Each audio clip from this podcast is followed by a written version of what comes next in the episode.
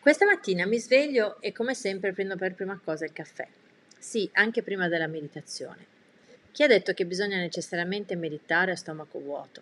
I guru dell'India? Il Dalai Lama e i suoi seguaci? Gesù, secondo i racconti, spesso si ritirava in meditazione durante il giorno. Nessuno mai specificò se prima o dopo colazione, pranzo o cena. È il primo e l'ultimo caffè del giorno, così ho deciso dopo dieci giorni di una detossificazione da caffè. Ero arrivata a riempirmi i vuoti con il caffè, a berne 6-7 al giorno senza nemmeno sentirne il gusto. Era solo un gesto meccanico, un riempitivo per non sentire e sostenere cosa c'era da sostenere. Basta riempire gli spazi vuoti con tazzine che vuote a loro volta girano sul tavolo o il banco di lavoro dal mattino, dal mattino alla sera. Le detox servono a pulire. La mia mente è lucida ora.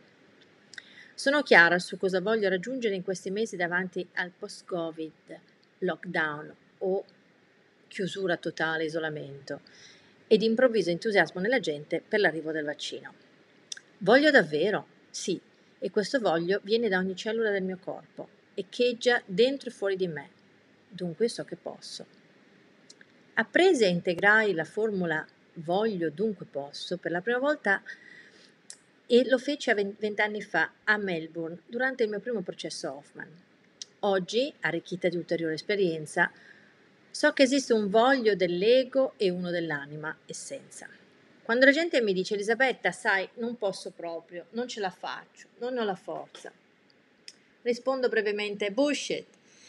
Verità è che non vuoi o non vuoi abbastanza. Ovvio il bullshit lo penso e lo sento soltanto. Al cliente o all'amico dico, proprio sicuro che non puoi, guarda dentro, è ovvio solo se vuoi. Poi sorrido e cambio argomento. Il tarlo lo metto, mi piace provocare e oggi lo faccio motivata dall'amore, non per instaurare una lotta di potere o una vendetta sottile ed invisibile.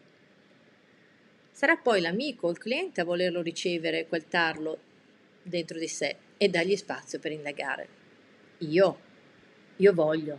Questo voglio lo sento nel corpo, è limpido in testa, risuona nel cuore. E la mia anima essenza dice, questa è la strada Elisabetta, anche se challenging, questa è la strada per te, non deve esserla per tutti. Arrenditi.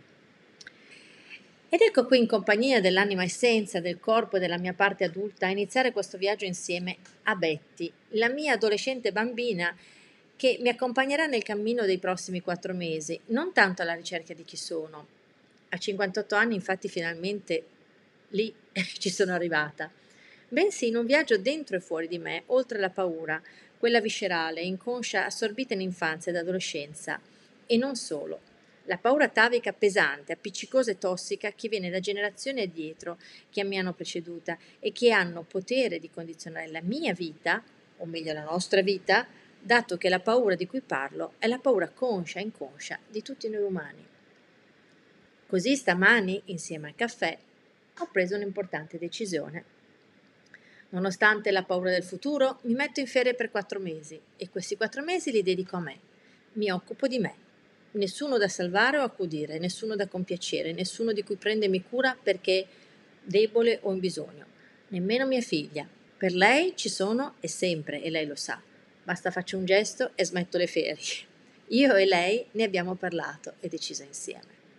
Da oggi mi prendo cura di me solo e per quattro mesi. Come? Eh, lo racconterò in questo diario poco a poco a chi vorrà intendere e intenderà. E chi, sorry, e chi vorrà intendere intenderà. Egoista può darsi, anzi, sicuramente lo sono agli occhi di molti e non importa. Per la prima volta nella mia vita dico non importa e non mi sento in colpa. Da oggi 9 giugno al 9 ottobre dunque 2021.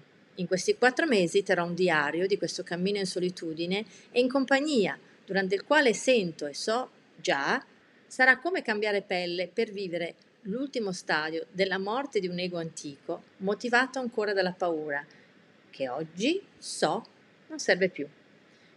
Per finalmente arrivare ad entrare nella vita e alle soglie dei 60 anni. Seguitemi, sarà un'avventura magica insieme, proprio come magica è la vita. A presto!